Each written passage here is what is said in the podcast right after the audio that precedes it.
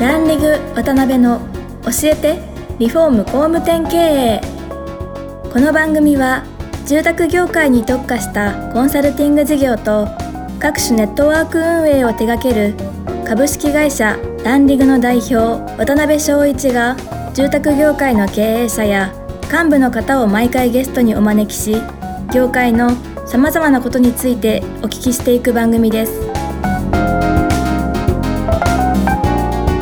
この番組は建築業界に特化したホームページ制作会社アババイ。リフォーム事業のためのネットワーク戦力。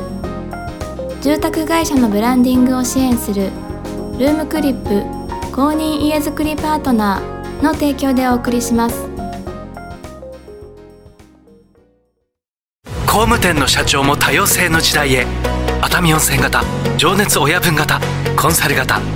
YouTube 出ちゃう型 SNS 長文語り型 AI 気になる型すぐセミナー開いちゃう型。いろんなタイプがあるけれどアババイが目指すのは一つ。みんなを高鳴るコンバージョンへ。偏見だと人は言うかもしれない。そして実際偏見かもしれない。でも聞いてください。私たちは諦めない。工務店集客のプロフェッショナルアババイ。はい、えー皆さんこんにちは。今週も始まりました。ランリング渡辺の教えてリフォーム工務店経営パーソナリティの渡辺です。今回もですね、えー先週に引き続きまして、株式会社結ぶ代表の石野社長にお越しいただいてます。石野社長よろしくお願いします。よろしくお願いします。であの、今回はですね、あのーあっという間ですけど3回目ということで、はい。あのーシンプレックスリアリティさんで10年やられてらっしゃった中で、はい。まあ、独立されるはい。きっかけとか経緯とか、はい。まあ、その当時どんな思いでやられてたんかとか、そこら辺をお聞きしたいなと思ってます。あのーはい私ですね、あのーまあ、この業界に来るきっかけというのは、飲食事業に従事していたところから、はい。スタートしておりまして、僕の夢、目標であったことというのは、飲食店を経営するということが、うんあのー夢、目標ではい。ありました。実はあの、今でも僕は、しあの、生涯の目標として持っているのは、はい先ほど、あの、経験をしたニューヨークはい。に大きな箱のレストランをやりたいっていうのは、これは今でも実は目標に持っておりまして。なるほど。はい。で、あのー僕、あの、各会社さんに入社するときに、僕の目標、僕の夢は、飲食店をやることですとうん。いうふうにお伝えしていたんですなが、えーそれが叶うことになったのがですね、うんえー入社8年はい。経った時にですうんね、うんあのーいよいよ、えーその準備が、まあ、資金的なもの、リソース的なもの、両面でできまして、いよいよ自分で、えー飲食店。をオープンしますと。で、これはあの社長に、えーずっとお話しさせていただいていまして、その後、えー店舗が見つかったものですから、はいえーまあ、この気を持って、うん。えー退職させていただいて、うん。飲食店を経営しようとし、思いますと。はい。いうことをお伝えさせていただいたんですが、まあ、あの、コミュニケーションを取っているうちにですね、あの、両面で。これやっていけるんじゃないかっていうふうにうん、えーいただきまして、あまあちょっと、というはい、そうなんです。変な話なんですが、僕はあの、飲食店を経営しながら、うんその事業部長をやっていたというような形です。で、うんこれが最後の2年間なんですなが、るほど、なるほど。はい。ですけど、なかなかそれ、物理的にも含めて、はい。無理が出てきたなってそういうですのでね。。うんはい。あ、のー、2年間はいやっておりまして、おかげさまでその飲食店もですね、軌道に乗ってきてですね。はい。で、いよいよ2店舗目もオープンするっていうような形になっったものですから、まあ、それも含めて、えーまあ、いよいようん。自身で、えー運営していくこと、えーそして、えーこの組織、はい。その当時僕が見ていた組織は、まあ、皇族にお願いするというような形をとって退職をさせていただこうというふうになりましなるほどね。はい。ちなみに、その店舗っていうのは中華料理屋あ店だった。えっとですね、学芸大学にあります、はい。あの、つけ麺屋さんなんですね。ああ、そうなんですね。はい。1店舗目に出したのが、えーつけ麺屋さんで、麺安するというつけ麺屋さんです。はいはいははい。い。で、独立された時は、そういうこう、飲食店をはいたくさんこう、増やしていかれようって思われて独立そうですね。えっ、と、まあもちろん、あのー事業ビジネスになりますので、うんやれることはやっていかなければいけないですし、えーまあ、社員のためにも自分の会社を持ったら自分の会社の社員たちにその成長を、はい。えー作り続けなければいけないなと思ってたものですから、うんうんうんそこで不動産事業も、えー同時に進めるような形です。あそういうことなんですね。ですけど今でこそ本当にこう、70億とか、はいまあ80億とかっていう売り上げを作ってこられてらっしゃると思うんですけど、はい。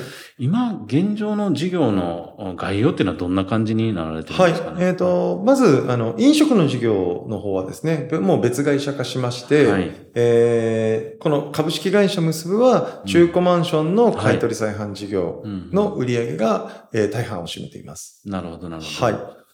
そしたら基本その売り上げのあの90%以上はもうはい買い取り再販はいさようでございますなるほど。で、実際もう本当あの、まだね、ご満足されてらっしゃらないかもわからないですけど、はい。ここまで順調に伸びてこられて、はい。で、一番大きなその特徴とか強みとか、はい。戦略的な部分ってどういうふうなところになるんですか、はい。えっ、と、まあ、あのー僕があのーうん。その中古マンション及びその不動産事業者さんの、はい。まあ、すまあ、最大の特徴というか、うん。えー僕たちが感じていたものというのは、うん。どうしてもすごく感覚的なんですね。はいはいはいはい。あのーうん。データドリブンではないというか、うん。なるほど。あのーそういった部分を、うん。まあ、どうにか払拭できないかということで、えーこの物件の、えー管理、うんこれも自社システムを構築しておりまして、うんうんうんどういった、えーリード数でどういった、えー形で売れていくみたいなデータもすべて持っておりますので、はい。そのデータドリブンに物件流通を管理するというような強みがまず1点おです。ーなるほど。はいうんで、もう1点がですね、はい物件仕入れうん。における、えーものですね。いこれあの、えー自社開発でですね、うんえー CRM を持っておりまして、えーその CRM 上で、えー自動スコアリング、はいはい物件名を入れて、えースペックをある一定入れますと、はい約20項目ぐらいの、えースコアリングがなされますと。うんそのスコアリング上、えー高いものはい。を仕入れることによって、うんえー流通性の高い物件に注力できるというのが僕たちの強みだというふうに考えています。なんか今お聞きしてると、他社さんもやってそうな、はい。あの、他の業界であればですね、はいやってそうなこ雰囲気はあるんですけど、はい。やっぱりそういうのは全然まだまだ。まだまだ、あの、どうしてもですね、この不動産業界はい。はですね、えーまあ、えー DX と言われるような、うんえーまあ、デジタルトランスフォーメーションをしていなはい業界だというふうに考えています。うーん、なるほどね。はい実際ですけど、そこら辺って一番、おっしゃってましたけど、一番大きなね、人生での買い物いや、その通りだと思います。れてるわけで、はい。うんはい。実際どうですか？石野さんがこう、この業界に関わられてて、はい。課題感とか、はいこのあたりは解決していきたいなとか、はい。うんなんかそのスーツを脱がれる脱がれないとか、はいなんかいろんなね、あのエピソードも拝見しましたけど、その辺ってどんなあたりになるんですか？はい。はいえっ、と、まあ、うんあの、僕、この不動産業界に対してはですね、非常に感謝しています。あの、僕みたいな人間にチャンスを与えてくれたと。はいで、そこにあの、ここんなあのフィールドを僕にくれたっていう不動産業界に対してですね、非常に感謝をしていますと。はい。で、この業界をもっとより良いものにしたいというふうに非常に考えるようになったのはですね、はい。どうしても僕あの、例えば自分の息子の同級生に仕事何してるの？って聞かれた時に、うんあれなんでだろう？不動産屋って言いたくない。って思ったんですねなるほど。で、これはあの、不動産屋って言いたくない理由って、うんうんうんあのーちょっとググってみると出てくるんですが、はい不動産屋さんのイメージ。はい。これあの、嘘つきそう。えーお金が好き。えーなんか、あのやっぱり信頼できない。うん。こういった面がトップに出てくるんですね。で、これってなんでなんだろうっていうふううに、ん。やっぱり考えるようになりました。はい。これを、えーどうにか変えることできないのか、うんここからスタートして世の中何か変えることができないのかっていうふうに考えるようになったはい。というのは大きくあると思います。なるほどね。はいうん。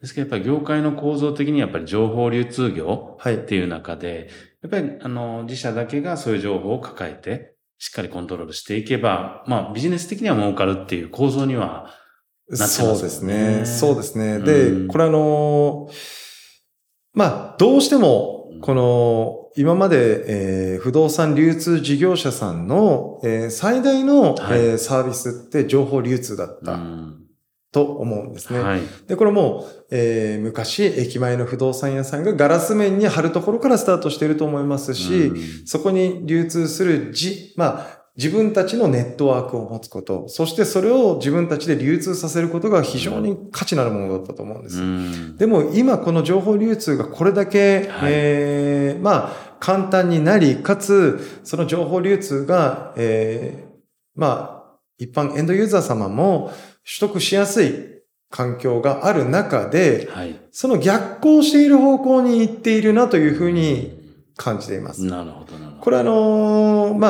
あ、えーもう一般の、えー消費者さんが本当に適正な情報を取得し、適正な判断を自分でできるようになる。えーそうなった暁には日本の流通量ははい。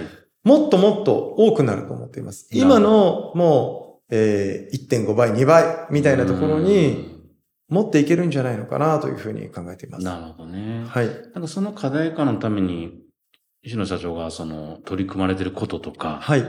会社の仕組みにされてることとか、なんかそういうのってあるんですか？はい、えっ、と、僕たちあの、はいこの不動産の売買プラットフォーム、んうんうんえーこの運営を、えーこの、えー今年から始めておりまして、うんそこで、えーまあ、ゆくゆくですね、えー顧客が、えー自ら、はいえー価値を判断し、うんそして購入できる。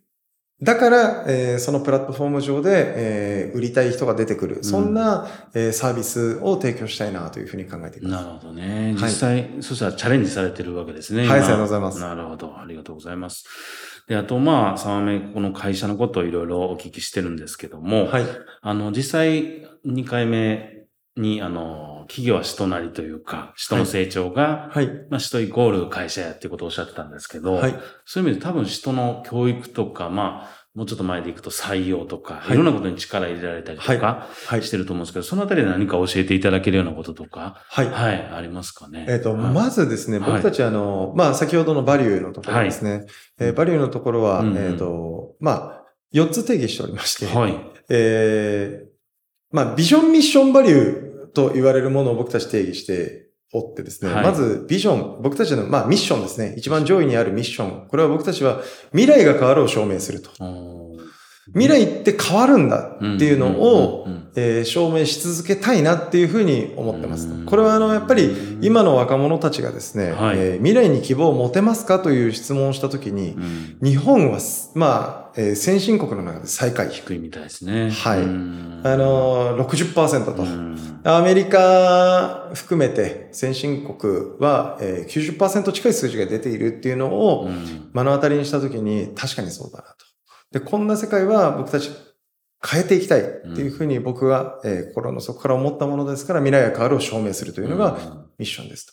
で、ビジョンに僕たちはリイノベーション、これ造語なんですが、はい。リノベーションとイノベーション。うん。この両面で住むを超えると。はい。住むというもの、えー体験だけではなく、住むというもの自体をどんどん超えていこうとうんいうのが、リノベーションとイノベーション両面でやっていきたいと。なるほど、なるほど。で、えーこれは僕たちは会社として、はいえーまあ、テクノロジーシフトもしていきましょうというメッセージ性も込めていうん、うます。ん、うんそして、えー最後、バリューですね。うん。はい。えー人材とともに成長する、うんえーお客様の満足を作る、えー変化を恐れず挑戦する。うん。で最後に、えーフェアでオープンな世界をっていうのが、うんこのバリューを持ってます。なるほどね。はい。そういうのって結構、社員の皆様とか、はい。共有、共感されてらっしゃるんあです、か？はい。えーもちろん、あのもちろんこれあの、受信側、発信側両方ずっとやり続けなければいけないことだというふうに思っておりますが、はいそういったものを僕たちは強く打ち出した上で採用しておりますので、今本当に採用してくれる、あの、採用で来てくれるメンバーは非常に優秀な方々が多くてですね。うんなるほどね。実際やっぱりその、昔みたいにその、お金を稼ぎたいとか、はい。ポストが欲しいとかっていうタイプの方が、はい。大多数の世の中じゃない中で、はい。そういうこう存在価値というか何を目指すんかっていうところって、若い方って非常に、あの、重要するんですかね。いや、おっしゃるる通りだと思います。うんあの、全くその、はい。今入ってきてくれる方々、うんうんうんあの、もちろんあの、自分たち、僕たちの会社の礎を作ってくれたような、あの、古くからいるメンバーももちろん共感してくれますし、はい。